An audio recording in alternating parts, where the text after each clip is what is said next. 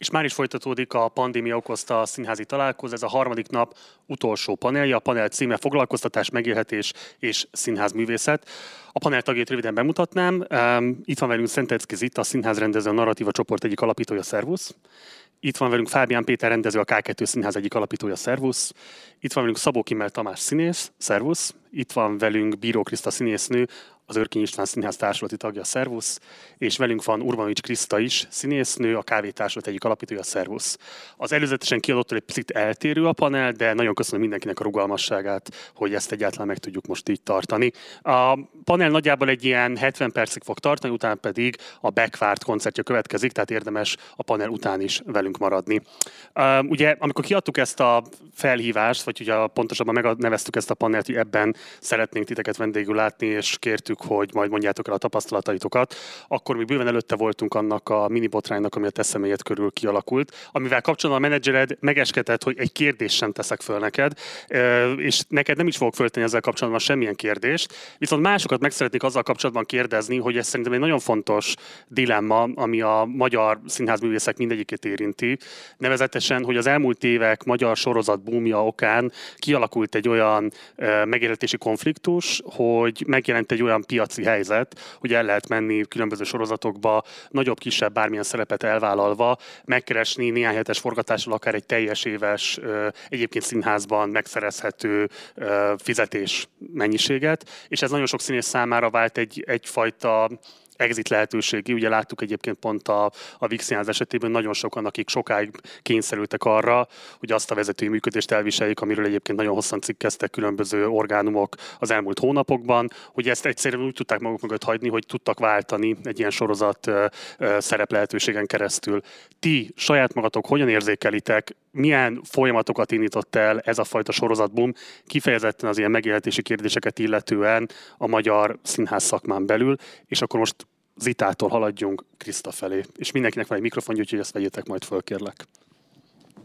Öm, én azt, én azt érzem, hogy ez kicsit átalakult, vagy még igazából abból tudok válaszolni, hogy emlékszem, hogy a szüleim mesélték ezt, hogy ők ilyen nagy színházba járók voltak fiatal koruktól, és akkor volt ez, hogy úristen XY, azt hiszem például még a Stolnál, hogy ez most mennyire kínos, hogy, hogy a színház mellett ez bevállalja, én személy szerint ezt nem tudnám egyáltalán elítélni, mert azt gondolom, hogy az, hogy ki honnan keresi a pénzét, és utána mit kezd vele, az egyéni autonóm döntés. Úgyhogy én biztos, hogy ezt kívülről nem tudnám megítélni, és nem hiszem, hogy ha néznék egy előadást, akkor ha a színpadon látok valakit, akit láttam a tévében is, bár lehet, hogy nem vagyok jó referencia, mert nem igazán nézek tévét, nem igazán nézem a magyar sorozatokat, bevallom, tehát lehet, hogy ezért sem, de nem gondolom, hogy amiközben néznék egy előadást, ha az az előadás olyan, akkor engem ez kiszökkentene, vagy, vagy más irányba terelne azért, mert tehát a színészek jó esetben nagyon sokféle szerepkört játszanak, miért ne játszhatnának a tévében egy másféle szerepkört, mint mondjuk egy előadásban.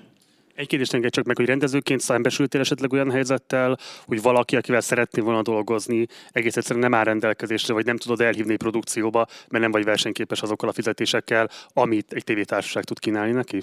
Ezt nem, viszont független alkotóként ez nagyon sokszor nagy probléma az egyeztetés, hogy azt gondolom, hogy rengeteg színésznek nagyon gyakran túl kell vállalnia magát azért, hogy, hogy ö, tudjon élni, és szerintem ez alkotó szempontból se feltétlen egészséges, és nyilván rendezőként meg, ha kevesebbet tud valaki ezért veled lenni, az, az hátrányos.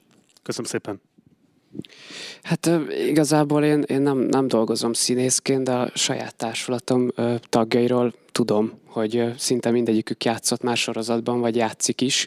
Ez a K2 társulat. Ez a K2 színház, igen. És Hát ott is előfordul olyan, hogy ez okoz esetleges egyeztetési zavarokat, de eddig ezt ki tudtok küszöbölni. Én igazából nem, nem, nem törnék senki fölött ilyen morális pálcát, amiatt, hogy elvállal akármilyen szerepet egy sorozatban, hogyha, hogyha az anyagiak úgy kívánják. A, ami pedig a versenyképességet illeti, szerintem mondjuk egy, egy független színház az még a közszínházi fizetésekkel sem tudna versenyképessé válni, úgyhogy mi, mi nem, nem, nem, nem a fizetéssel vagyunk versenyképesek, azt hiszem, hanem pont azzal a szabadsággal, amit adott esetben egy, egy sorozatban való részvétel az, az, az nem ad meg a színésznek. hogyha jól értem a válaszod, akkor azt mondod, hogy hogy föl sem merülhet a morális kérdés, mert hogy egyszerűen nem tudjátok a, a fizetését garantálni mondjuk egy nálatok dolgozó színésznek, de hogyha egyébként nem volnának ezek az anyagi korlátok, akkor, egyéb, akkor szerinted a színházi, nem tudom én, működés, esztétika integritása szempontjából felvete kérdéseket a sorozat szereplés, vagy sem? Hát mindaddig, amíg nem látszik a színésznek a színházbeli teljesítményén az ízlés romlás, vagy, vagy hogyha beszélhetünk ilyen, ilyen negatív hatásról, addig szerintem ez, ez egyáltalán nem egy elítélendő dolog. Azokra a színészek, akikkel te dolgozol, vagy ti dolgoztok, szerinted milyen hatással van, vagy volt a sorozat szereplés? Hát mi ezt magunk között sokszor úgy mondtuk, hogy megélhetési bűnözés, ilyen mókásan. Tehát, hogy általában olyan hatással volt rájuk, hogy mondjuk nyugodtabbak voltak nyáron, és el tudtak menni nyaralni, mert volt fizetésük. Tehát, meg, meg hát nyilván azt is többen kiemelték, hogy függetlenül az adott sorozat minőségétől azért ez egy filmes tapasztalat. Tehát, hogy állnak kamera előtt, és, és az egy színésznek valljuk be, hogy ez egy nagyon fontos pillanat az életében az előbbi tapasztalat abszolút értékes, és az utóbbi sem lebecsülendő. Tamás, nagyon félve fordulok hozzá, tényleg könyörgöm, én nagyon szeretem a Földvári Petit, úgyhogy semmilyen problémát nem szeretnék. Sem cégnevet nem mondjunk, sem sorozatnevet nem mondjunk, semmit nem mondjunk, de az általános tendencia, amit tapasztalsz, akár a generációban, akár a fölötted lévő generációban, az hogy írható le? Én mindenképp egyetértek azzal, hogy nem szabad pálcát törni a felett, aki kipróbálja magát, mert miért ne, kinek mi köze van hozzá. Itt nagyon régóta volt egy olyan trend, amiben én is belecsöppentem, amikor amikor végeztem, hogy a szegény színész a jó színész kb. Tehát volt valami ős, ezt valaki így kitalálta, és akkor volt ez a trend. Most nem akarok újjal mutogatni, mert nem ül itt, csak hogy, hogy nyilván mindannyian sejtjük, hogy ez melyik közegből jött annó.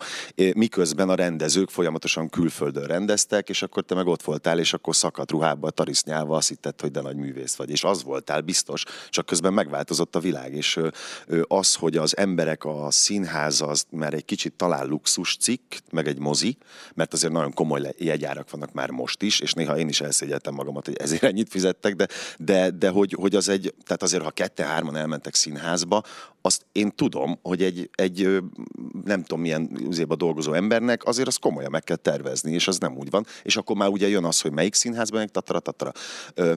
De valóban nem feltétlen tud úgy versenyezni anyagilag a színház és a sorozatgyártás, illetve hát, hát te egyértelműen egy oldalú, tehát hogy nyilván nyer a sorozat.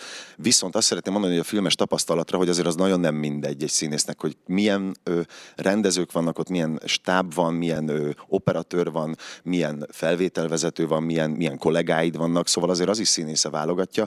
Ö, nem mindegy, hogy, hogy milyen sorozatban van, és, vagy és az milyen. Én voltam, ö, például dolgoztam az HBO-ba, én életemben nem dolgoztam olyan profi körülmények között Magyarországon például, pedig az egy heti sorozat volt. Tehát ott konkrétan azt éreztem, hogy egy külföldi színészként vagyok kezelve. Tehát, hogy, hogy kérnem, tehát, hogy, és azért nem kell egyébként anyagilag sem annyira nagy illúzióinknak lenni, tehát nem az van, hogy akkor izé, holnap már Maserati-val jársz, meg egy napot forgattál, tehát nagyon nem ez van.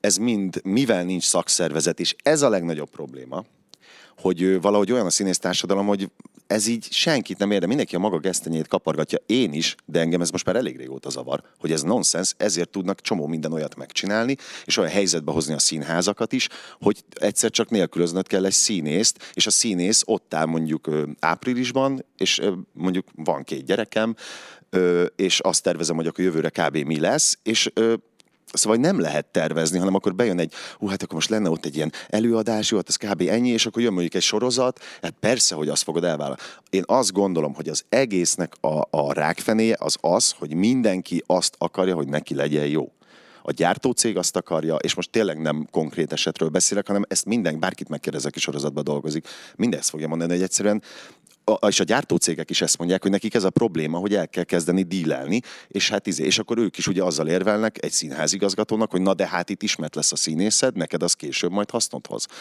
Ö, és ezt is el lehet fogadni. Én mindenképpen, minden körülmények között azt mondom, hogy ennek most már lassan véget kéne vetni, és ugyanúgy, ahogy a, a, az országunkban megfigyelhető a, a ez, meg az, meg a mi, meg ti, egyszerűen nem lehet máshogy csinálni, mint leültetni ezeket a, a producereket, a showrunnereket, a gyártási vezetőket, és leültetni azokat a színészeket, akik az elmúlt 5-10 évben komolyan benne voltak a sorozatbizniszben, és el kellene mondani szépen egy zárt fórumon, hogy neked az miért rossz, ami nekem jó, hogy értsd meg, és hozni, lét, létrehozni valami olyan alapszerződést, ami jogilag is véd, anyagilag is hoz egy minimumot. Azt nem tudom, egyébként tudjátok, hogy létezik magyar színész szakszervezet, tehát nem a maszk, hanem konkrétan létezik. Lugosi Béla alapította, majd kiment Amerikába, és megcsinálta az amerikaiaknak. Na, mi mit csináltunk ezzel? Semmit. Tehát, hogy így. Az kijelentett, hogy amikor te elhagytad a Nemzeti Színházat, és elindult a, nem tudom, sorozat szereplői játékfilmes karriered, akkor ezt teremtette meg azt az egzisztenciális védőhálót, amivel tervezni tudtál, családot tudtál vállalni, és így tovább. Tehát, hogy, tehát, hogy színházi fizetésből mondjuk... nem lehet. Én nem tudtam megélni színházi fizetésből. Már hogy nyilván meg tudsz élni, de hát abból nem fogsz tudni iskolában. A nemzeti fizetésből sem, vagy csak a nemzeti utáni időszakról Ezek az üzleti titkok, de hogy finoman fogalmazzak, nem. tehát nem, nem. Ez, már, tehát ez a fajta... Ez a nemzeti már nem az a nemzeti. is tehát az a nemzeti volt. anyagilag nem az a nemzeti, ami most a nemzeti. Azt azért tegyük hozzá. Nagyon nem az. Sőt, akkor kezdtek el nagyon durván elvonni ott pénzeket. Tehát nem, hát dehogy is nem lehetett, nem. nem, nem. Köszönöm, Kriszta. Hát először is azt szerintem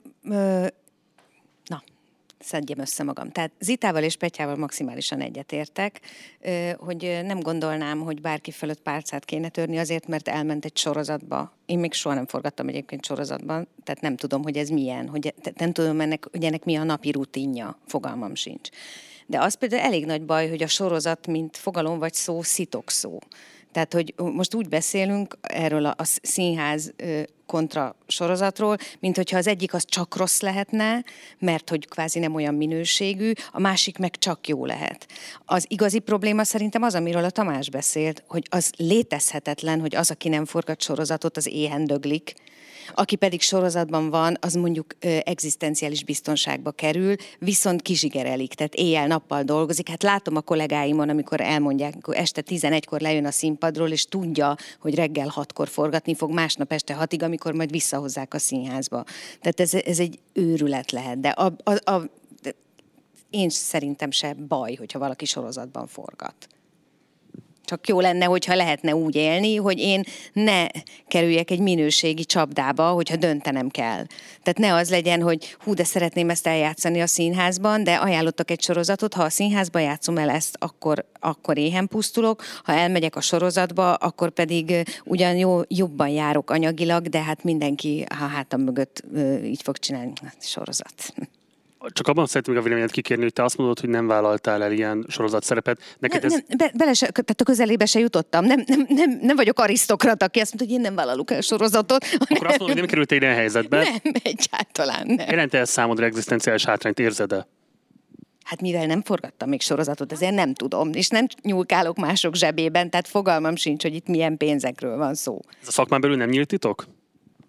Hát én nem tudom, a, a nyílt, nem, nem tudom. Vagy én vagyok birka, és még nem hallgattam ilyen beszélgetést. Ne, esküszöm, nem tudom. Fogalmam sincs. Tényleg nem szoktam mások zsebébe turkálni.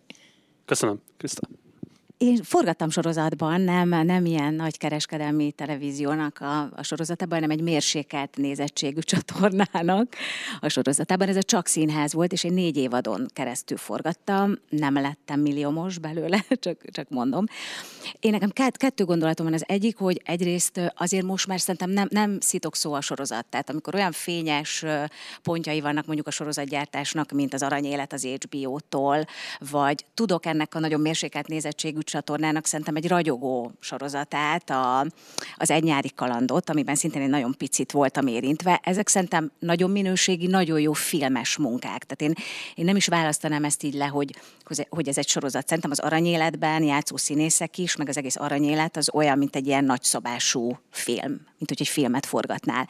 De nekem van egy pici bajom. Nekem annyi a bajom az egésszel, és ez mondjuk a magam igazsága. Természetesen senki fölött nem török én sem pálcát, de azt érzem, hogy az a fajta színészet, amit ezek a sorozatok megkívánnak, és azok a színészek, akik igazán nagyon sikeresek, meg jók ebben, azok a, a nagyon gyorsan, nagyon flottul, nagyon ügyesen teljesítő, ez, ebb, legyen ez bár jó vagy rossz, tehát ezzel most nem minősítem, sőt lehet, hogy némi irítséggel mondom ezt, mert mondjuk az én nagyon szeretett kollégáim nagy része például rendkívül lassú, nagyon nehezen alkotó, nagyon nehezen meg, dolgokat megszülő típus, és én látom annak a veszélyét, például mondjuk a saját színészetemben gondolkodtam el ezen, hogyha én nagyon sokat forgatnék sorozatokban, és mondjuk nagyobb szerepekben, mert én ebben a csak színházban van egy ilyen pici szereplő voltam, csak állandó, tehát végig ott voltam, akkor lehet, hogy egy icipicit azért roncsolna rajtam a gondolkodásomon, nem, nem is feltétlenül az ízlésemben, mert én az ízlésemben hiszek, hanem,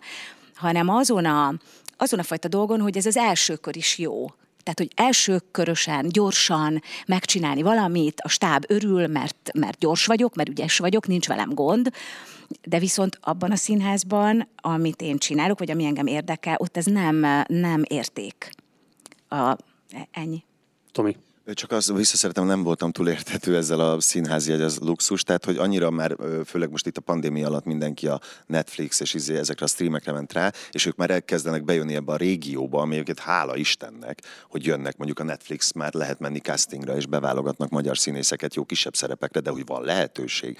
És mivel az egész, ez a generáció szerintem, ami meg már mi vagyunk, és egyébként is, hát a Benedek Miklósra beszélgettem úgy, és mondta, hogy hát Kimmel hajnal négyig nézem a Netflixet, tehát ez szörnyű, és tök édes. Mondtam, hogy üdv a klubban, és mondta, hogy hát remek, hát a jobbnál jobb sorozatok, és könyv, micsoda párbeszédek, hogy ez egyébként tényleg izgalmas nekünk, és rengeteget lehet belőle tanulni. Azt szeretném mondani, hogy azért az sem mindegy, hogy napi, heti, vagy milyen sorozatban vagy. Mert van kétféle trend, én azt tapasztaltam, és még mindig nem beszélek konkrétan semmiről, és ezt egyébként tényleg bárkit megkérdez a szakmában, az ugyanezt fogja mondani, hogy van, aki gyorsan akar, olcsón, nem tudom, lehet-e csúnyát mondani, szart, meg van, aki jól akar dolgozni, és minőségit akar dolgozni. Most egy heti sorozatban nyilván sokkal nagyobb lehetősége van az egész gyártócégnek, meg mindenkinek filmesen dolgozni. Csak hogy mindenki értse, egy, egy nagyjátékfilmen 12 órás munkanap alatt jó esetben három perc hasznos anyagot rögzítesz. Az mondjuk három, max, a négy jelenetim azt mondta, hogy hú, ez egy kemény nap. Mondjuk egy napi sorozatban 29 jelenetet rögzítesz, napi 40, vagy nem tudom, 30-40 perceket hasznosban. Tehát az azért egy nagyon kemény koncentráció, nagyon ott kell lenni valóban, nagyon gyors gyorsan kell tudni mindent, de én például ezt baromira élveztem, hogy nem az van, hogy kicsit tutyimutyizunk, meg megint kávészünetem, pak, pak, pak, pak, pak, pak, pak, mert az nekem egy tök jó kis tréning a fejemnek. És van, akinek ez valóban nem megy, és van, aki meg, meg megy. És, és, és én is azt mondom, hogy az semmiképp nem lehet egyébként szempont, hogy, mert hogy ez a három nem fér meg együtt. Tehát a, a, vagyis hát az olcsón gyorsan jót, azt nem tudsz csinálni. Ez, amit a Kriszta felvetett, mert ezzel szeretnék tovább menni, hogy ez mennyiben alakítja át a színészetedet, tehát hogy érzékeled magadon azt, hogy a gyors megoldások, a dinamikusabb megoldások felé mész el, pont azért, mert ez az elvárás veled szemben, és hogy az a fajta lassabb, vagy, vagy, vagy kevésbé dinamikus megoldás keresése, ami mondjuk egy színházi munkának lehet a sajátja, hogyha ez a formanyelvű megközelítés, ha az anyag ezt kívánja meg. Nem veszélyese az, hogyha ebben trenírozódik egy egész generáció, akkor egyszerűen elvész az a fajta adaptációs készség, amit a színpad követel meg, és a színpadi színészet kezd el sorozat színészesedni. Mindenképpen szenvedtem. érezted? Vagy Én magamon nem éreztem, mert hál' Istennek nagyon jó mestereim voltak, meg, meg volt egy tök jó fej anyám, és tök jó fej apám, és művészek között nőttem fel, tehát én nem mondom azt, hogy én ki, ki makulátlan vagyok, egyáltalán nem mondom azt. De azt tudom, hogy mi az, ami belefér, és mi az, ami nem fér bele, és mi a keretek között mi fér bele. De szerintem az mindenképp egy egyéni döntés, hogy az, és igen, a jó ízlés, vagy az, hogy akivel dolgozol, annak a jó ízlése. De ez a színházban is így van, hát dolgozom annyi rossz rendezővel Jézusom, és annyi jóval is, hál' Istennek, és nem tudhatod, hogy mi lesz a vége. Hát ezért a legkiszolgáltatottabb a helyzetben mi vagyunk, mert nekem az arcom ott lesz örökre.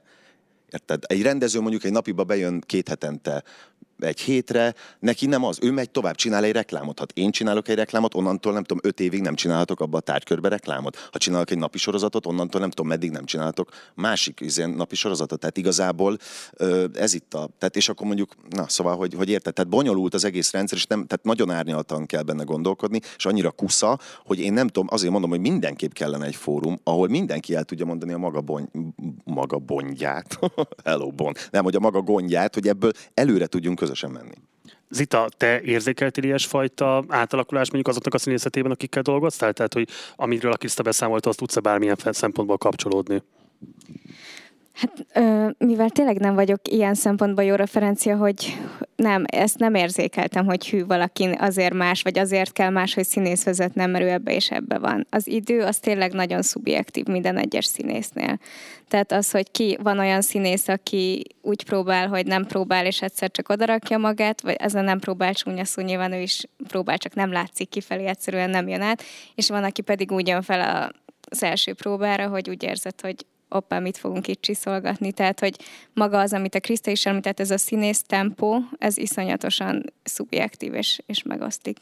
Én, bocsánat, csak, ha, bocsánat, egy rövid, csak annyi, hogy én például a szinkronban sokkal több kárt fedezek fel a színészeken. Tehát az, hogy tíz éves kislányok már így beszélnek, meg olyan színészek, akikkel mondjuk öt évvel ezelőtt, és most tényleg nem, nem tudok konkrétan mondani, tehát egyszerűen, ha meghallgatsz egy magyar, én nem hiszem, hogy a magyar szinkron világhírű. Az mitől világ, hogy Svájcba ül egy fiú meg egy lány, és nézzük meg a dűnét, de magyarul, érted? Ez nem így van. De ehhez, ez- ehhez van egy, amihez tudok... Az sok, bocsánat, csak annyi, hogy a sokkal több modoros színészt látok én például, de ez az én egyéni véleményem, és senkit nem akarok megmenteni. hogy szerintem ez kicsit ilyen idő és felelősség kérdése, hogy például az Operett Színházban dolgoztam, és ott például, amit mondasz, ilyen manír, mondjuk stúdiósokon nagyon sokakan éreztem. De hogy ez egyszerűen csak szerintem rendezőként több időt kell ráfordítanod, elmagyaráznod, hogy ez miért külsődleges, és mi az, amit belülről szeretnél megfogalmazni, és szerintem nagyon gyorsan változó. Tehát, hogy én ezt csomószor, amikor ez van, akkor kicsit dühös leszek, mert úgy érzem, hogy a felelősség el van hárítva egy színészre, aki pedig lehet, hogy nem kapta meg azt a figyelmet, vagy időt, hogy ezt lecsiszolják róla, vagy pedig leássanak, és Igen. Igen. Csak közben az sem mindegy, hogy az milyen színész, és hogy mennyire fogékony az instrukcióira, vagy, vagy érted? Tehát, hogy ez is azért két oldal. Igen, csak azt a szempontot az jutott eszembe, hogy, hogy tulajdonképpen azért a, a színházi munkatempó is kicsit sorozatra hajaz olykor. Én azt érzem a hétköznapokban, hogy egyszerűen nagyon felgyorsult a világ, és, és hogy egy kicsit a színház kezd el sorozatgyártássá alakulni. Ezt mondom úgy, hogy mi elvileg függetlenek vagyunk, és azért létezünk, hogy éveken keresztül dolgozzunk egy jeleneten, de hát egyáltalán nem így van, hanem valahogy belekerülünk újra és újra egy ilyen mókuskerékbe, ami egy nagyon is sorozatos gondolkodást kíván meg. Mármint, hogy most a tempóra gondolok, ami, amiről beszéltünk. Tehát, hogy, hogy, hogy nem is az szerintem, hogy egy-egy színészt ez megváltoztat, hanem az egész világ egy kicsit, vagy legalábbis, ahogy én érzékelem, abba az irányba tart, hogy minél gyorsabban kell összehozni valamit. Tehát, hogy én nem tudom, nincs olyan nagy összehasonlítási alapom régebbi korokról, hogy, hogy milyen tempója volt egy próbaidőszaknak, de hogy ma már az tök normális, hogy négy hét alatt össze kell tenni egy darabot, vagy öt hét az már luxus, hat hét az már olyan, hogy így sírva fakadok, hogy mennyi időm van próbálni. És amikor mondjuk bejelentettük a múlt évadban mi csináltunk egy 9 órás előadást, amit három hónapig próbáltunk, és majdnem megszűnt a társulat, akkora ö, feszültség volt ebből, hogy mi most ennyi időt szánunk erre, és hogy, hogy ez mennyire A- lehetetlen. Produkcióra fordítható pénz mennyiség az nem volt ennél nagyobb, mint ami egyébként egy négy hetes próba folyamat során rendelkezésre állt volna? Igen, igen, igen, tehát ugyanazt azt, azt a pénzt tudtuk beletenni, viszont, viszont szükség volt rá egy 1500 oldalas regényt színpadra tenni, ezt nem lehet 5 hét alatt. Tehát, hogy, hogy igazából a nyomás így a sorozatok felől, most ez csak úgy eszembe jutott, mint egy ilyen asszociáció, hogy, hogy ez végül is benne van az életünkben, mint, mint egy, ilyen, egy ilyen sorozat tempó. Kriszta, neked vagy nálatok az örkényben származik-e bármilyen feszültsége? Most kifejezetten a művészeti munkát értem ez alatt. Én ezt nem tapasztaltam, tehát olyat még nem hallottam senkinek a szájából a nézőtérről föl a színpadra, hogy azért vagy rossz, vagy, vagy azért rontottál el egy jelenetet, vagy azért nem vagy hiteles, mert sorozatban játszol. Ez, azt hiszem, hogy ez elég ízléstelen is lenne, hogyha ez elhangozna. Én őszintén szólva, ha a Krisztának abban teljesen igaza van szerintem, hogy én is azt gondolom, hogy ha valaki elég érett és biztos ízléssel rendelkezik, az nem elrontható egy sorozat által. Tehát én ebben nem hiszek. A jó színész az jó színész, aki persze lehet rossz adott esetben, de az nem attól lesz, mert egy sorozatban van.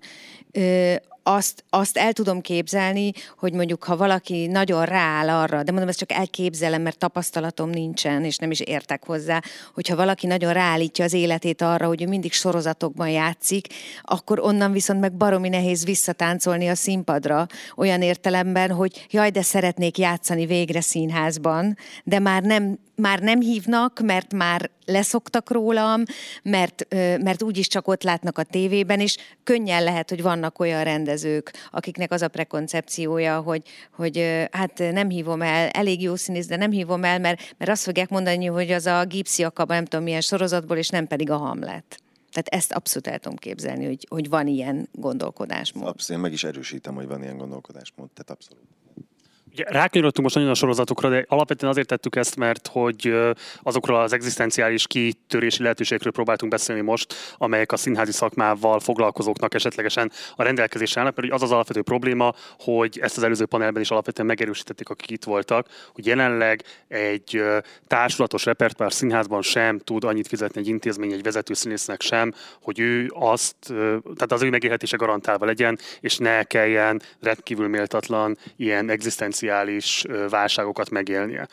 Most a ti saját tapasztalatotok alapján is kérem, hogy menjünk megint egy kört majd akkor most a Krisztától az ITA felé hogyan tematizálódik ez az intézményen belül? Tehát ez kifejezetten téma olyan értelemben, hogy, hogy az intézmény egészében, a dolgozók széles körében fölmerül az, hogy egyébként miért ennyi a bére egy-egy embernek, fölmerül olyan értelemben is, hogy ez nem csak a színészeket sújtja, hanem sújtja a háttérdolgozókat is, fölmerül úgy is, hogy egyébként azok a pályaválasztási dilemmák, amik fölmerülnek. Ugye van olyan budapesti színház, ahol komplett tárak álltak föl amiatt, mert filmes produkciók sokkal versenyképesebb ajánlatot tudtak tenni nekik. Tehát, hogy fölmerül az, hogy azok a folyamatok, amelyek meghatározzák a műsorpolitikát, az együttdolgozás minőségét, az együttlét minőségét, és így tovább, az alapvetően azért mégiscsak valamilyen módon attól is determinálódik, hogy lehet-e egzisztenciális perspektívaként tekinteni a színház művészetre, arra a pályára, amit választottatok ki mikor, de hogy mégiscsak erre tettétek fel az életeteket, és aztán szembesültök azzal, hogy, hogy oké, okay, hogy ez az én választásom, csak nem biztos, hogy ebből én egyébként saját magamat, meg a szeretteimet, meg egyáltalán az életvitelemet finanszírozni tudom. Tehát hogy tényleg az van, hogy itt a művészet szent oltárán effektíve fel kell áldoznia magát az embernek. Én, én először a, a válaszban a Tamáshoz csatlakoznék, hogy az, néztem az előző beszélgetéseidet is, és ez van ilyen legendás mondás, most már több egyszerre hallom, hogy a szegény színész a jó színész, és van egy szörnyű félelmem, hogy ez az én egykori színházamhoz kötődhet, valószínűleg ez Kaposvárról er, ered ez a mondás, nem tudom. Nagy Ervin így mondta. De most a Tamás is idézte. Ö, én ezzel kapcsolatban csak annyit szeretnék mondani, hogy ez valószínűleg ez egy korszakhoz kapcsolódott ez a mondás, és nem biztos, hogy abban a korszakban nem állta meg valamennyire a helyét, de most ez tök mindegy. Én most független színházban dolgozom, a Szágás Zsuzsával egy független társulatot vezetek, és szerintem az egész magyar színházi életet érintő ö, ordítóan fájdalmas pénztelenség legjobban az nálunk csapódik le. Tehát megragadott ez a szó, hogy perspektíva, azt mondta, tehát hogy, hogy így nem tudnám elképzelni, hogy mondjuk egy egyetemről fiatalon, vagy frissen ki, kikerült színésznek mondjuk az egy perspektíva, hogy azt mondjuk neki, hogy figyelj, gyere a kávétársulathoz. Tehát, tehát gyere, lesz évi két bemutatód, kapsz érte pénzt. Ugye eleve nálunk megbízási szerződéssel tudunk fizetni, vagy foglalkoztatjuk a színészeket, tehát nincs ilyen, hogy, hogy közalkalmazott vagy alkalmazásban és hát nem, hogy a piaci árak, ha egyáltalán van, van ilyen, ez is egy érdekes, hogy van-e, van-e ilyen, hogy piaci ár, ez meg ugye a szakszervezeti témához kapcsolódik, de nem, hogy a piaci ár alatt, hanem minden ár alatt vagyunk. És, és ez rendkívül bosszantó, és főleg azért bosszantó, amit meg a Rihai Zita mondott a másik beszélgetésetekben, hogy a rendszerbe tömnek pénzt gigantikus mennyiségű pénzt ömlesztettek, csak valami furcsa csatornákba kerül. És, és nem tudom, hogy ennek, ennek mi a megoldás, és nem tudom, hogy hosszú távon tényleg az egy vállalható dolog-e, hogy mert hogy azért a független színház néha úgy tűnik, mintha ez egy korosztályos dolog lenne, de nem. Például én magam vagyok ennek az ellenpéldája, és mondjuk mi rendkívül sokszor dolgozunk, most mondok neveket, mert ezek emblematikus nevek, mondjuk Terhes Sanyival. Mondjuk a Terhes Sanyi színvonalú és életkorú színésznek, hogy az kell, hogy mondjam, vagy olyan pénzt kell, hogy ajánljak, amit én neki szoktam ajánlani, szerintem az nonsens az nonsens, és ez egy, ez most a független színház, és akkor utána mehetünk nyilván tovább a, a külszínházakban, hogy ott hogy vannak a fizetések, tehát valami nagyon nem stimmel. Köszi.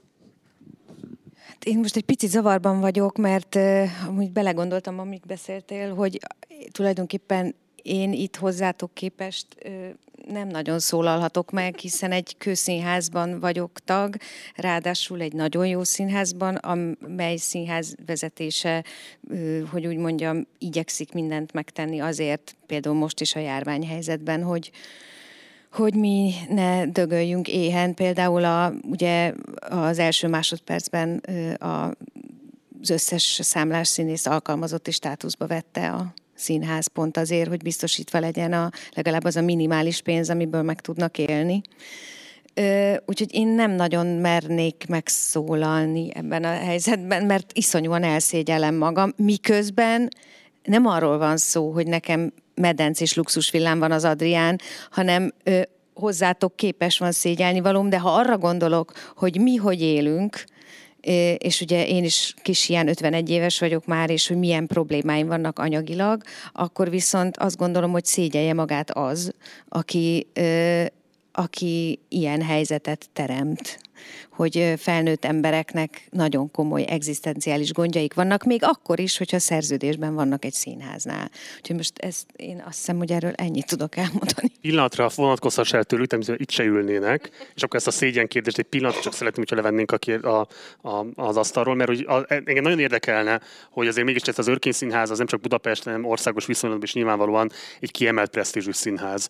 A szavaidból én azt veszem ki, hogy ez a színház sem, és nem azért, mert nem nincs szándékában, hanem mert a fenntartói és egyéb viszonyok okán nincs olyan pénzmennyisége, hogy ezek szerint egy 50 fölötti vezető színésznőjének megfelelő anyagi biztonságot garantáló szerzést tudjon kínálni. Ez a helyzet? Igen, nincs rá lehetősége. És ráadásul ugye nálunk még az is van, hogy, hogy állati transzparensen a, a színház vezetése abból a szempontból, hogy mindenki tudja, hogy miért nem tud többet kapni. Tehát nem az van, hogy valaki rossz indulatú, vagy le akar nyomni valakit, és annak kevesebbet, tehát nincsenek ilyen, ilyen hagymázas ö, dolgok ebben, hanem nincs több pénz. És egyébként a legjobb, a legjobb, a, a legerősebben én ezt azon látom, azokon, látom azokon a kollégáimon, akik nem a színpadon ágálnak, hanem akik a háttérben dolgoznak. Az örkényben olyan csodálatos műszaki emberek voltak, és most is vannak persze, de hát nem, szóval az iszonyú fontos egy színházban például, hogy egy kellékes mondjuk, az ott legyen már húsz éve, és ismerje a rendezőket, a színészeket, és tudja, mint például Kispista, legendás kaposvári ö, kellékes, a kellék királya, hogy a moha szokta mondani, hogy, hogy kellékes az egy létfontosságú valaki egy színházban, és ha évadonként váltják egymást, akkor az bizony megborítja a színház működését, mert átveszi ugyan a darabokat attól a kellékestől, aki elmegy, mert elmegy valahová dolgozni, ahol többet fizetnek neki. Na de hát ott fog állni, és a, nem tudom, az előző kellékes, a Ági, ő tudta, hogy én ide szeretem tenni végszóra azt a nem tudom mit, mert akkor tudok flottul tovább menni a jelenetbe, ez, de ez az új kellékes csak annyit tud, hogy ide kell rakni. És én ide nyúlok előadás közben, és nincs ott. És nem azért, mert ő rosszul végzi a munkáját, hanem mert egyszerűen ilyen ez a helyzet. És hát a, műszakból is, a díszítők közül is olyan csodálatos emberek vannak, mentek el külföldre mosogatni, meg, meg autót szerelni, meg nem tudom mi, mert hiába voltak szerelmesek a színházba, és boldogan dolgoztak ott, éhen döglöttek, és a műszak napi 12, 14, 16 órákat is dolgozik egy főpróba héten. De erre mi az intézmény válasza? Tehát azon kívül, hogy tudomásul veszitek, hogy igen, nincs több pénz, nem tudtok, tehát nincsen a saját lehetőségetekben, nem áll, hogy ezen érdemben változtassatok. Azon kívül, hogy őrlődtök rajta, mit lehet csinálni? Tehát hogyan zajlik erről mondjuk egy beszélgetés az örkényen belül, hogy milyen változást kéne indítani, hogy egyáltalán volna, legyen lehetősége az intézmények kezelni ezeket a konfliktusokat? Ez most egy olyan kérdés, ami azt hiszem, hogy nem az én kompetenciám mert én eh, ahhoz, hogy én erre a kérdésre neked válaszolni tudjak, ahhoz nekem itt kéne lenne előttem egy nem tudom hány oldalas kimutatásnak számokkal, ahol amiből én felsorolom neked erre a kérdésre válaszodat, hogy ezért és ezért és ezért nem tudunk többet fizetni, de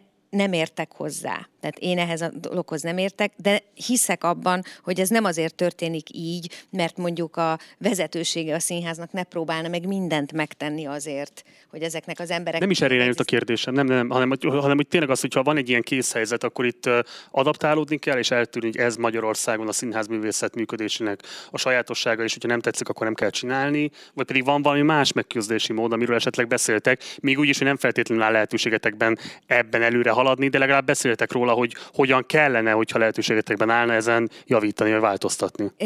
Elég sokat szoktunk róla beszélni, de az is tény, hogy, hogy nem hiszem, hogy túl sok eszközünk lenne így egyenként. Erre a szakmára nem igazán jellemző az összefogás, ezt tudjuk. Sajnos, illetve jó lenne olyan helyzetet teremteni, ahol mindenki azt érzi, hogy azért meg tud mozdulni, hogy valamit elérjen, de itt rendszer szintű változásokról beszélünk, nem pedig, vagy annak a szükségességéről, nem pedig arról, hogy, hogy egyénenként hogyan tudunk egymásnak segíteni, azt megtesszük, mármint az én színházam nevében tudok nyilatkozni, meg a magam nevében, és tudom, hogy keresik a megoldásokat egyfolytában arra, hogy jobban járjanak azok, akik ott dolgoznak ét nappal látéve. Nem tudom, hogy ennek mik, milyen, le, tehát szerintem az ő lehetőségeik is korlátozottak ebből a szempontból. Köszönöm, Tamás. Hát én csak azt tudom neked mondani, hogy 2020-ban volt olyan előadásom, amit 10 ezer forinttal játszottam többért, mint 2007-ben Kaposváron egy előadást. És közben eltelt x év. És közben drágább lett a kenyér, drágább lett a Nike cipő, drágább lett a gyufa, tehát minden, de valahogy olyan szinten maradt el a fizetés versenyképessége egyébként a drágulástól, hogy hogy az valami szerint, de tényleg felháborító. És egyébként igen, valóban, és te a te színházad nevébe tudsz nevezni. Én az Orlai, is, az Orlai is kitalált tök sok minden módszert arra, hogy hogyan tudna úgy segíteni, de, de én azt gondolom, hogy egyszerűen igen, egyrészt, hogy az az államnak lenne a dolga, ha már, vagy valahogy a politikának, mert a kultúra az nem csak nyilván a színház, hanem amit é, ahogy élünk, ahogy a, a, a, tehát minden, tehát hogy ez fontosnak kellene, hogy legyen.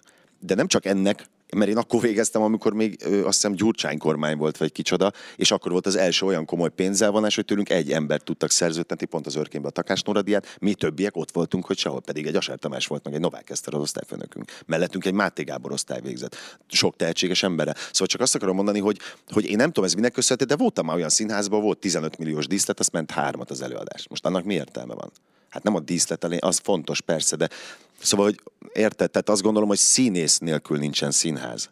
Hát akkor mit nézel? Színész nélkül nincsen film, színész nélkül nincsen sorozat. Hogyha azt nem becsülöd meg, és egyébként kollektíve azt szeretném mondani, hogy olyan szinten ment le az értéke egyáltalán a színészetnek, hogy már tényleg a, Csumpi Gyuri, aki bemegy hármat vonyítani a nem tudom mibe, azt holnap már a madásba főszereplő, akkor tálok, hogy akkor csókolom, én mi vagyok, mert én zenész színész ebbe végeztem. Na nem, mint hogyha most nagyon oda vágynék, csak mondom, hogy amíg így van, hogy higítják, higítják, addig mi hiába fortyogunk egyébként, hogy ja, nincsen anyagi biztonságunk, hát nem is tudna lenni, és egyébként lehet, hogy ők sokkal több pénzért vannak ott.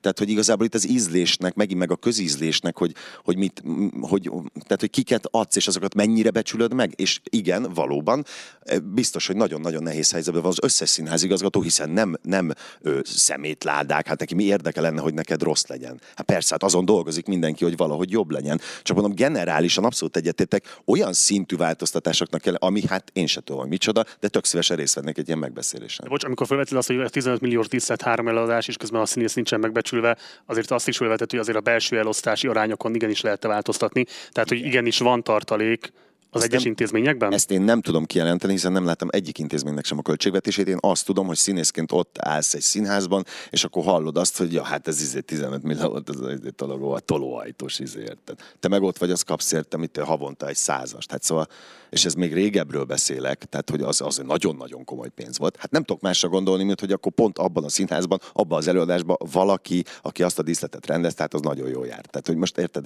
de ez, de ez nem, ez nem általános, csak hogy vannak ilyen esetek. Tehát ez is előfordul, és az is, de mindenképpen az a, az a jó hozzáállás, akkor, amit az örkény is csinál, meg gondolom a minden színház csinál, hogy segítsük azokat. Hát hiszen hogyha van egy autód, és azt nem tankolod meg, előbb-utóbb nem fog menni. Tehát arra költeni kell, hiszen az visz, nem? Tehát, hogy na minden, én ezt gondolom, de mondom, én nem látok bele ezekbe ennyire, főleg úgy, hogy én most már a színházat is fölmondtam, tehát, tehát én nem tudom, hogy most mi történik, mert nem is nagyon érdekel. Köszi, Péter. Na hát én is a saját színházam nevében tudok nyilatkozni. Ugye perspektíva volt a kérdés. Én úgy látom, hogy egyelőre leginkább szakmai perspektíva van, de anyagi az gyakorlatilag nulla. Csak egy néhány adat. Mi 2014-ben kerültünk ki az egyetemről, és akkor alapítottuk meg a K2 színházat hivatalosan. Most ugye 2020 van, még nem jutottunk el odáig, hogy legyen havi fizetése bárkinek is a társulatból, sőt, van két lány, aki a, a művészeti titkárunk, illetve a gazdasági vezetőnk, akik grátisban dolgoznak nekünk. Talán jövőre tudunk adni nekik egy kis nagyon jelképes apanást. A színészek sem kapnak havi fizetést, nincs pénzünk próbahelyre, nincs pénzünk játszóhelyre, meg aztán pláne. A működési támogatásunk az, az utóbbi három-négy évben így emelkedett, de így, hogy 4 millió 700 ezerről szépen eljutottunk 5 millióig, és a jövő évadra pedig... Éves működési költség. Igen, igen, tehát ez körülbelül a, nem tudom, a Víg Színház házi színpadán egy díszlet. és, vagy nem tudom, nem tudom a számokat pontosan, de hogy valami elképesztően kevés pénzből ö, kell gazdálkodnunk, és, és az idei működésünk pedig egy millióval kevesebbet kaptunk, mert ugye erről volt szó itt a műsorban is, hogy átkerültünk ebbe a vidéki ö, kuratóriumba, mert, mert oda vagyunk bejegyezve, mert anyukám ott mindegy. Szóval ez egy teljesen privát dolog, és mi amúgy teljesen Pesten, Pesten működünk és dolgozunk, mindegy. Tehát anyagilag én nem, nem látok különösebben Mm, perspektívát ebben a dologban, és azért kezdtem a szakmai részével, mert ott viszont, hát mi azért létezünk szerintem, mert kapunk egy csomó olyan visszajelzést, hogy ezt nekünk érdemes csinálni, és, és ez, ez folyamatosan új, új és új motivációt ad nekünk, hogy, hogy csináljuk tovább. Tehát, hogy, hogy ilyen szempontból van, van benne egy fejlődés, és még látok is benne további fejlődést. Az, hogy anyagilag ezt, ezt hogy lehet fejleszteni, hát van, vannak ilyen, ilyen pillanatok, amik reményteljesek. Tehát most például van ez a többlettámogatási dolog, ami itt elhangzott szintén, hogy teljesen átláthatatlannak gondolom én is, hogy mi alapján ítélnek meg pénzeket, vagy hogy nekünk mit kell pontosan megfogalmazni, az se az se tiszta, de én írtam egy csomó ilyen pályázatot most a karanténban, és, és, és többre is kaptunk pénzt. Tehát ez meg, ez meg így, csak ezzel is úgy vagyok, hogy tök jó lenne, hogyha ezt most tudnám, hogy ezt mivel érdemeltük ki, és a működési meg mivel nem érdemeltük ki ezt a nagy vágást. Tehát igen, igazából sok mindenkit ismétlek én, aki már itt, itt volt, hogy, hogy, hogy az információ hiány az egy, az egy nagyon fontos szempont ebben. De miféle szakmai perspektíva az, amihez nem társul egzisztenciális perspektíva? Hát a miénk, amit mi csinálunk. Ne, nem, nem, igazából... Az meddig fenntartatok, akkor így kérdezem. Ez egy folyamatos visszatérő dilemma a csapatban nálunk is, főleg, hát még viszonylag fiatalak vagyunk, de már nem vagyunk annyira fiatalok, tehát mi úgy kezdtük ezt el, hogy tök mindegy, hogy mennyi pénz van rá, csak toljuk, de hát most már így 30 pluszosok vagyunk lassacskán, sőt, és, és már szóba kerül a gyerek, az autó, a nem tudom, tehát hogy, hogy ez a nyomás így egyre jobban van. Mi, mi erre úgy reagálunk, tehát úgy tudunk valahogy kihozni egy évadot, hogy többet dolgozunk. Tehát, hogy ilyen szed magad akció, például a, az ifjúsági projektünk, vagy a programunk, ami tantermi előadásokból áll, az, az részben emiatt is jött létre, hogy, hogy egyszerűen tudjuk vinni ezeket a tantermi előadásokat, amiket amúgy imádunk csinálni, de hogy, hogy kockára játsszuk magunkat belőle, és akkor abból, abból a színészeknek talán van annyi havi kiegészítés, ami így halványan pótolja a, a havi fizetést például, vagy hogy rengeteg bemutatót tartunk. Tehát nekünk lesz jövőre is, ha minden jól megy, öt bemutatónk, ami elvileg lehetetlen egy ilyen pici társulatnak, de ha ezt nem vállaljuk, akkor nem tudunk annyi előadást létrehozni, amiből ki tudjuk fizetni a színészeket. Stb. Mindig előre menekültök. Mindig előre, előre menekülés, abszolút. Akkor ebből az is következik, hogy most nektek a pandémia az sokszorosan vagy, vagy, vagy, vagy többlet terhet jelent ilyen szempontból, hiszen minden lehetőségtől el vagytok zárva, és semmilyen tartalékotok nincs.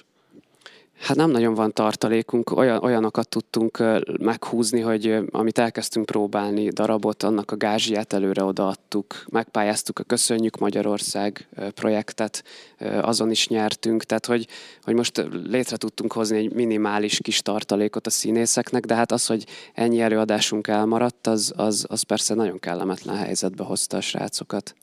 Köszi, Zita.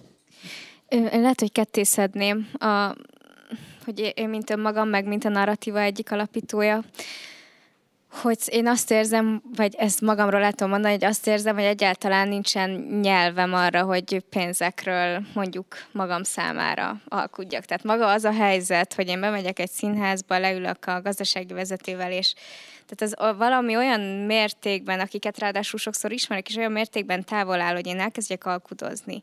Pedig, hogyha ha lemérném, hogy mondjuk mennyit dolgozok egy darabon, tehát hogy mondjuk a felkészülés, amíg, amíg gondolat, tehát legalább egy év és utána a hat hét. Tehát, hogyha azt kiszámolnám, akkor szerintem mindenki sírva fogad. És, és, és ez nagyon nehéz, amiben nyilván fejlődnem kell, de azt érzem, hogy soha sehol nem, nem tanultam, tehát, hogy nem, az oktatásban is egy nagyon kicsi ideig mondjuk tanított minket a Gáspár Máté és Előrinci Györgyal valamennyire volt szó pályázatokról, de nagyon kevés ilyen van az oktatásban, tehát hogy sokkal, sokkal nagyobb terepet kap a művészet, ami szuper, de hogy valahogy ez, ez teljesen csorbul. És akkor erre egyéni utak vannak. Most magammal kezdtem, aztán elmondom a narratívájét is, de hogy, hogy én például, amit a Petya mond, hogy én, én például pár év, csak három éve diplomáztam, és hál' Isten nagyon sok munkát kaptam, viszont egy idő után azt éreztem, hogy ez a szétforgácsódás, hogy én csinálok évi négy-öt darabot, akkor nem tudok lelkiismeretesen felkészülni. Ö, most elkezdtem doktorizni az egyetemen, amivel valamennyi havi pénz jár, és így mondjuk azzal együtt eléldegélek úgy, hogy nem, nem négy, hanem három darabot rend, vállalok el egy évbe ami nekem oké. Okay. De én most egyedül élek, nincs családom, könnyű ezt mondani, nyilván, ha gyerekeim lesznek, nem így fogok gondolkodni, tehát hogy ez most nagyon egy ilyen jelen szituáció. Ö, a narratívával pedig, igen, ott, ott nagyon tehát hogy nagyon komplex, mert egyrésztről azt érzem, hogy ez az összefogás, ez, ez, ez csomó mindenen átlendít minket, és, és hál' Isten, tehát én abban a szempontból nem szeretnék panaszkodni, hogy létre tudunk hozni előadásokat, igen, nagyon kevés pénzből, de hogy tulajdonképpen pályázatokból, meg projektarapon be tudunk mutatni előadásokat, esetleg még tovább egyszer is nyerünk pénzt, Viszont azt, hogy ezt, hogy magát a struktúrát átalakítsuk, ami az elsődleges célunk lett volna, vagy lenne még mindig, hogy mondjuk, ami ez a példa, ami sokszor felmerül, hogy tényleg beszélgettünk erről, hogy milyen jó volna egy mobilbázis, egy kamiont átépíteni és lemenni vidékre, és ott is játszani. Erre most egyáltalán nem látunk esélyt, tehát hogy, hogy maga van a, azt érzem, hogy nagyon sok támogatást kapunk, próbáltunk a Jurányiba, a Kulcsárviki, velünk a Hegedűs és a csatókat, a nagyon sok pályázatban segítenek, ott látunk a Tesla-ba, bemutathatjuk az előadásainkat, tehát hogy tényleg azt érzem, hogy nagyon sok támogatást kapunk a szakma részéről, viszont azt, hogy ezt a struktúrát meg tudjuk változtatni, arra nem látunk esélyt, vagy, vagy egyelőre nem látunk, és, és mindig keressük az itt utakat, és remélem, hogy ez változni fog, de egyelőre nem úgy tűnik. Mond. Én csak az, mert a struktúra, hogy, hogy szerintem ö, az, ami, ami miatt nem moccan ez a helyzet. És ez tök érdekes volt, amit a Kriszta mondott, hogy az oly sok jó indulat, tehát a legjelentősebb budapesti művészszínházak vezetői is ugye nagyon szeretnének több pénzt, de hát egyszerűen nem lehet, hogy, hogy van egy olyan bebetonozott struktúrája a magyar színházi rendszernek, ami, hogyha nem lesz megpiszkálva, és szerintem ez egy hatalmas tabu, de olyan szinten tabu, amiről, amiről ne, nagyon nehéz beszélgetni. Ugye a, a Schilling Árpád és a Gáspár Máté próbálták meg, nem tudom, a 20 éve egyszer, és az, az iszonyú erős erős szakmai ellenállásba ütközött. Tehát amíg valamilyen formában ez, a, ez az iszonyatosan pénzelnyelő és nagyon, nagyon, nagyon nem jól működő és avittan működő rendszer nem, nem lesz valamilyen szinten megfrissítve, megújítva, addig ez lesz, hogy egy örkényszínházban is a vezető színésznőnek be kell érni annyi pénzzel, hogy, hogy anyagi gondjai lesznek. A katonában, az előző beszélgetésedben volt szó, hogy, hogy a katonában ez, ez egy tematizált és botrányos dolog volt, hogy, hogy mennyit keresnek ott a színészek, és ez lesz, ezt fogjuk hurcolni. De hogyha a Schilling nem tudta, tehát hogyha, hogyha nem lesz olyan ember, aki ezt behasítja a, a szakmába, és nem lesz olyan támogatottsága, hogy valamit ezzel tud kezdeni, akkor ugyanez a beszélgetés lesz tíz év múlva is. Ugyan, ugyanez. Én azt szeretném erre mondani, bocsánat, hogy ja, tök igazad van. Itt van egy nagyon büdös hónajszag ebbe a magyar színházi szak most már 20-30 éve, amit valamiért sehogy se lehet egy kicsit fiatalosítani, vagy egy kicsit olyan helyzeteket teremteni, hogy például ti itt vagytok, tök ö, ö, valós és, és helyén való dolgokkal, tehát az hogy fordul elő, hogy neked nincs egy helyed? Hogy fordul elő, hogy nem sokszínű ez a dolog? Miért van az, hogy mind, mindig ugyanazt az ötöt darabot látom, ugyanazzal az öt rendezővel? mindig valaki kitalálja, hogy Hamlet, mindenki Hamletet csinál. Kit érdekel? Tehát tényleg engem nem érdekel, biztos sokakat érdekel. De igen, azt valahogy meg kellene ezt a rendszert bontani, mert ez egyszerűen nonsens, azt gondolom, illetve az, hogy iszonyatosan nagy szakember hiány van, amiről már beszéltetek, hogy elmennek a jó világosítók filmezni amerikai filmekbe, senki nem tud ezzel versenyt tartani, és nincs szak, tehát aki tegnap még világosít, az holnap súg. Ez nonsens. Hát ez, ez egy puzzle, hogyha nem szakember minden egyes részletében szakember, akkor akkor a színházad nagyon-nagyon billeg. Hát ott nem biztos, hogy ott fogsz tudni csinálni, és azt szeretném kollektíven mondani mindenkinek, hogy gyerekek, bátorság, merni kell tudni nemet mondani, és merni kell tudni azt mondani, hogy igen, hogy hogyha én azt akarom, hogy ne halljak ilyen, akkor most ezt csinálom. Hogyha művészkedni akarok, majd megvár. Vagy azt mondom, figyelj, én most ezt nem akarom, művészkedni akarok, érted? Annyira tart mindenki, amennyire te tartod magadat. Ezt szeretném üzenni mindenkinek, és ezt szerintem elfelejtettük, és mindenki egy picit úgy vagy, én csak egy színész vagyok. Nem, gyerekek, dír, menni kell bele, előre, és igen, ha más nem fogja megcsinálni helyetted, de neked kell megcsinálni. Velem megfogom a kezed, a ő is megfogja, már 15-en vagyunk, hopp, már 500-an vagyunk, azt akkor mit mondanak? De most komolyan, ez ennyi, sok lúd disznót győz. És jó szándékkal kell csinálni, viszonylag közösen, de nekünk nagyon durván össze kellene fogni egyébként. Erről a közösségről beszélünk kicsit, és ez lesz az utolsó kérdésünk, mert aztán nagyjából a panelnek a végére érünk, hogy ugye az elmúlt tíz évben van egy nagyon erőteljes, kifejezetten pártpolitikai jellegű megosztottság a szakmában. Ez nem egy ideológiai megosztottság, hanem kifejezetten pártpolitikai megosztottság, amivel szemben egy erőteljes bénultság érezhető a szakma egészében, tehát hogy sem a kritizálása, sem az elfogadása iránt nem lehet látni, hogy lennének olyan tiszta szándékkal föllépő aktorok, akik azt mondanak, hogy igen, mi ezt akartuk, vagy igen, mi ezt nem akarjuk, vagy valamilyen módon fölmerülne az, hogy, hogy egyébként ez az egész, ez valójában elfedi azt a megélhetési válságot, amiről most ti beszéltetek, mert nagyon sokan beszéltek az elmúlt napokban, az elmúlt panelekben. Tehát, hogy miközben zajlik egy ilyen megélhetési krízis, egy ilyen megélhetési válság, és tök mindegy, hogy melyik színházhoz megyünk, tök mindegy, hogy hova pártpolitikai alapon besorolt színházhoz, vagy vélt besorolással rendelkező színházhoz megyünk, mindenki erről beszél, színésztől a háttérdolgozókig bezárólag,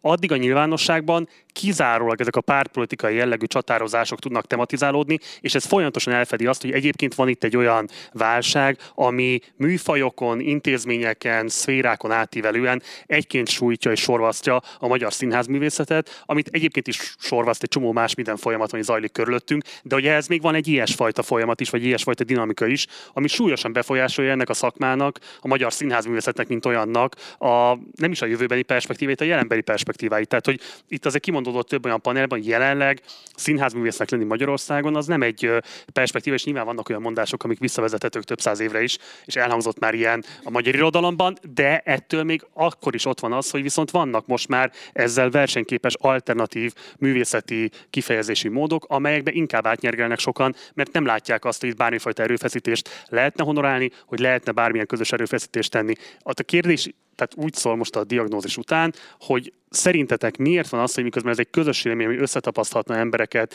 nagyon eltérő szekértáborokon átívelően, hogy ez mégsem tud tematizálódni most már az elmúlt tíz évben, még akkor sem tud tematizálódni, amikor most minden korábbinál sokkal több forrás került be a rendszerbe, de továbbra sem azt lehet látni, hogy ebből a fizetések emelkedtek volna meg, továbbra sem azt lehet látni, hogy ebből egzisztenciális perspektívák nyíltak volna, hanem továbbra is ugyanazokkal a krízisekkel kell nektek is törődnötök, meg a pályatársaitoknak is, kollégáitoknak is, amik a pénzbőség előtt is jelen voltak. Úgyhogy ez lesz az utolsó kérdés, körbe megyünk, és Krisztától haladunk Zita felé. Hát tulajdonképpen a, a, a diagnózisodban lehet, hogy meg is válaszoltad ezt, hogy, hogy lehet, hogy ez el, tehát gyönyörű szépen el lehet fedni azzal, hogy mondjuk ez is az előző beszélgetéseidben volt, hogy, hogy mondjuk a Katona József Színház ki van kiáltva, nem tudom, liberális színháznak, ezzel gyönyörűen el lehet fedni azt a problémát, hogy milyen egzisztenciális bajok vannak. Tehát amíg erről beszélünk, addig meg lehet osztani a szakmát, holott egyébként szerintem ezt nagyon sok, hogyha színészekkel beszélget, szerintem ezt nagyjából mindenki elmondja, hogy egymás között, amikor egy színész csapat van, sokkal toleránsabb, én, vagy én így látom a viszony. Tehát én valahogy ezt még Kapusvárról hoztam, ott, ott, ott híresen megvolt az, hogy, hogy annak idején is kifejezetten lehetett tudni egyébként, akik a mai napig is ilyen jobboldali vagy konzervatív gondolkodású színészek, és, és ugyanúgy megbecsült tagjai voltak a társulatnak, és iszonyú sokat, azt hiszem ez még egy kulcs, hogy tudtunk röhögni. Tehát iszonyú jó viccelődések és csipkelődések mentek ezzel, és nem ez a, ez a humortalan, frusztrált, idegbeteg dolog, ami, amit most érzek egy, egy, egy picit, amikor elkezdődik egy beszélgetés, és valaki vagy így iszonyúan beszarik, hogy úristen, most mindjárt politizálás, és akkor van a, van a színészekben ez, nem, nem, bocsánat, én nem politizálok, kérdezzél valami mást.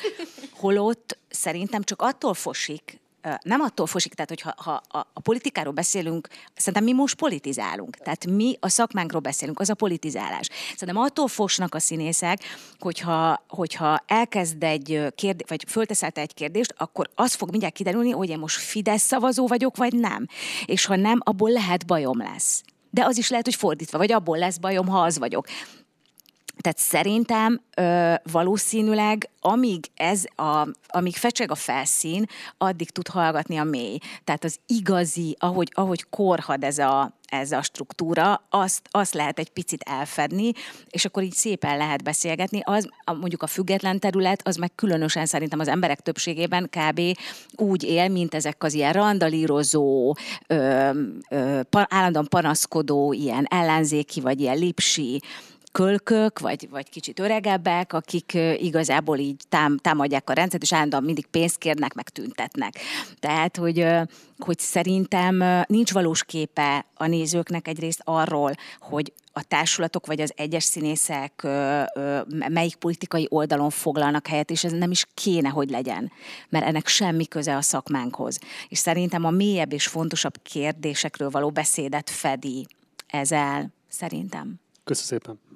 Hát igen, pártpolitikai alapon nem lehet elmondani egy Júlia monológot, tehát az elég vicces le, vagy végszót adni, igen, vagy nem, nem adok végszót, mert te nem arra szavaztál, szóval, hogy ez, igen, tehát hogy én azt gondolom, hogy ez valóban elfed valami, tehát miközben megy ez a, az díj, meg hogy ez a tied, az az enyém, tényleg, mint a múzeumkertben az üveggolyónál, tehát hogy időnként ilyen érzésem van, közben pedig ugye tényleg rendszer szintűen kellene az egészet megváltoztatni, hát először is független kuratóriumoknak kellene a támogatást odaítélni, és akkor nem azt néznék, hogy erre szavazott, vagy arra szavazott, hanem hogy milyen szakmai teljesítményt nyújt, akkor transzparensebb, hú, Marci, nagyon úgy nézel rám, mint a, valami olyat mondtam, amivel Nem, csak azt mondom, hogy ez, hogy független kuratórium, ez szerint, tehát ez létezik?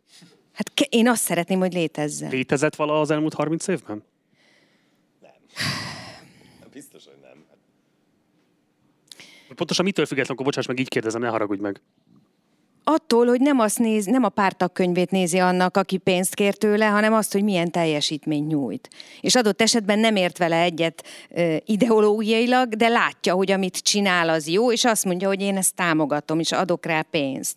Olyan világ soha nem lesz, hogy mindenki baromi elégedett legyen ezzel. Tehát azt is tudjuk, hogy az se lesz soha. De ennél hatványokkal jobb is lehetne, hogyha nem ideológiai alapon ítélnék meg a támogatásokat mindenféle művészeti intézménynek. Tehát én azt gondolom, hogy, hogy, hogy ez, ez lenne az alap, hogy nem begyűrni különböző áll, minisztériumok alá ezeket a kuratóriumokat, hanem hagyni őket függetlenül dolgozni. Én ezt gondolom erről. Köszönöm. Én azt gondolom, hogy azért van az, hogy mégis ennyi pénz van, és még sincsen ebből, mert mindig van egy, amelyik olcsóban megcsinálja. És visszakanyarodnék oda, hogy ezért kell egy szakszervezet. Egy normálisan működő szakszervezet, tök politikamentesen. És egyébként szerintem nincs jobb meg baloldal. Van vállalnál vezető szerepet? Hogyne, persze. Persze, az jobban érdekel jelen pillanatban, mint bármi más egyébként a színházban. Ezzel is részt esetleg olyan folyamat? Nem, mert nem fogok elmenni a maszkba azért, hogy havi 5000 ért azt nézem, hogy a Hegedűs D. Géza egyébként milyen szépen beszél, felköszöntjük őt, meg őt. Lehet, hogy nem így zajlik, de én csak ezeket hallom, és egyébként pogácsázunk. Hát nem történik semmi, emberek.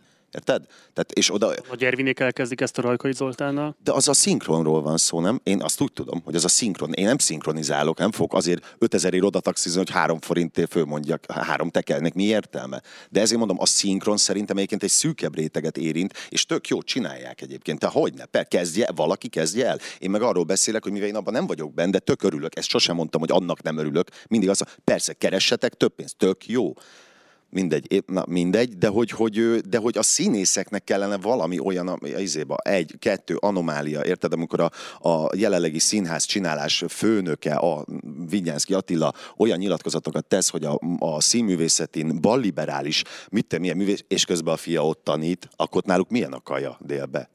De tényleg, tehát az hogy ebédelnek együtt? Tehát én nem értem.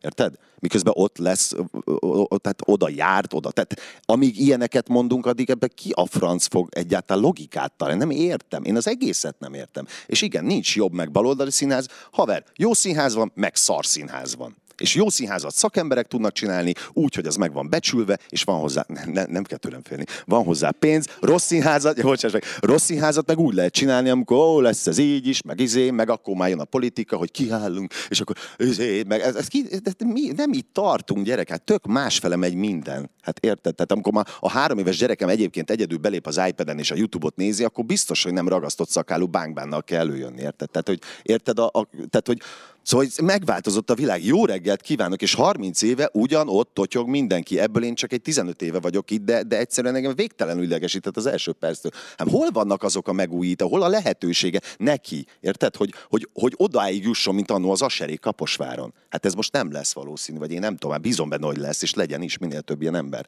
De ja, szerintem ez van. Mi az, az első lépés, ami hiányzik ahhoz, hogy létrejön ez a szakszervezet? Az összetartás az, hogy felül tudjunk emelkedni azokon a belső feszültségeken. Hogy úgy, hogy le kell ülni az emberek, és nyitni kell. Úgy. Hogy tök mindegy, hogy én Vagy tegnap mondtam. Abszolút, gyertek, igen, abszolút. Nagy Ervinék, mindenki üljünk le, tök mindegy, hogy ki mit gondol a másikról, üljél le, mert ez a közös ügyünk. Ja, én ezt gondolom. Mi a teret biztosítjuk hozzá? Tessék.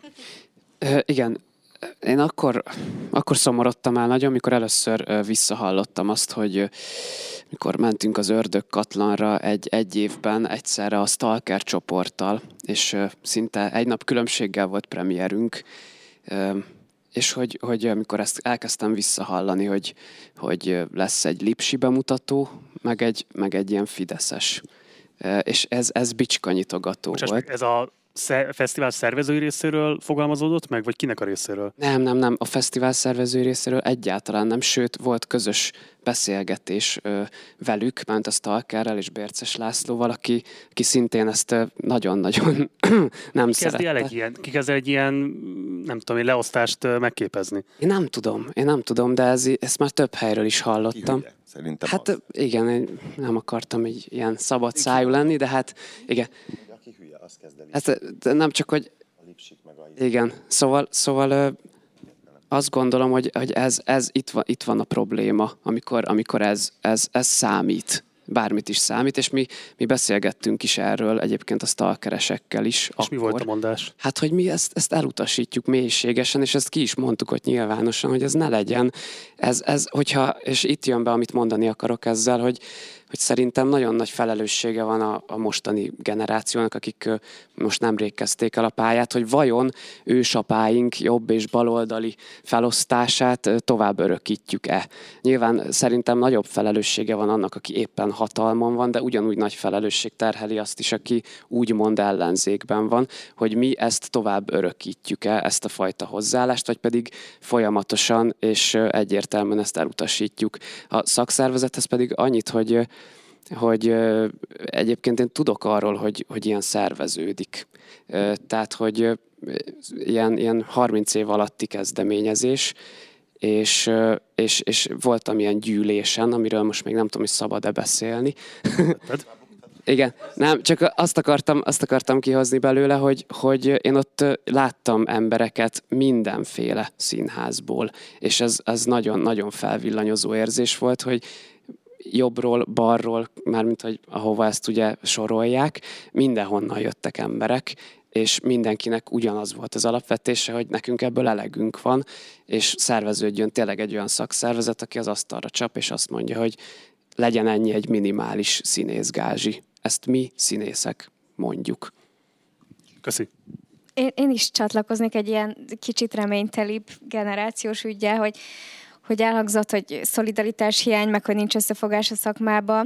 Mm, én, én nagyon hiszek alulról szervező közösségekbe, akik utána szerintem később el tudnak érni az összefogásban is, és erre, amit most mondtál, hogy például az egyetemen, ahogy belelátok a doktori miatt, és ahogy a modellváltás miatt cseszegetik a sulit, egyszerűen az, hogy, hogy létrejött most egy olyan transzparenség, hogy az egyetem egész polgársága folyamatosan tájékoztatva van arról, hogy mi történik, és színészhallgatók végignéznek politikai üléseket, szerintem ez fantasztikus, és igazából én, én is hát most ilyen nagyon idealista zárásként, de hogy, hogy, hogy az összefogásban, a transzparenciában és abban, hogy álljunk ki az ügyeinkért, és ne várjuk, hogy felülről megmondják, hanem álljunk bele a dolgainkba.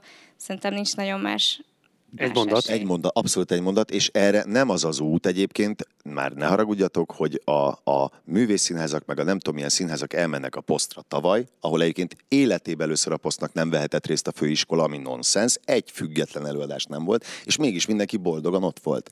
És a Váci Dunakanyar színházzal versenyzett. És ülök otthon, és azt mondom, hogy vát?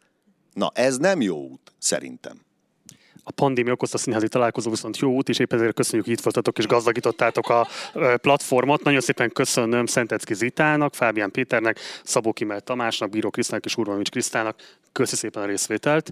Köszönjük. A fesztivál mai napjának még nincsen vége, ugyanis hamarosan érkezik a Backfart. Most egy rövid egyperces szünetet adunk, amelyben bemutatjuk, hogy holnap milyen programokkal várunk benneteket. Utána pedig a Partizán színpadán érkezik a Backfart.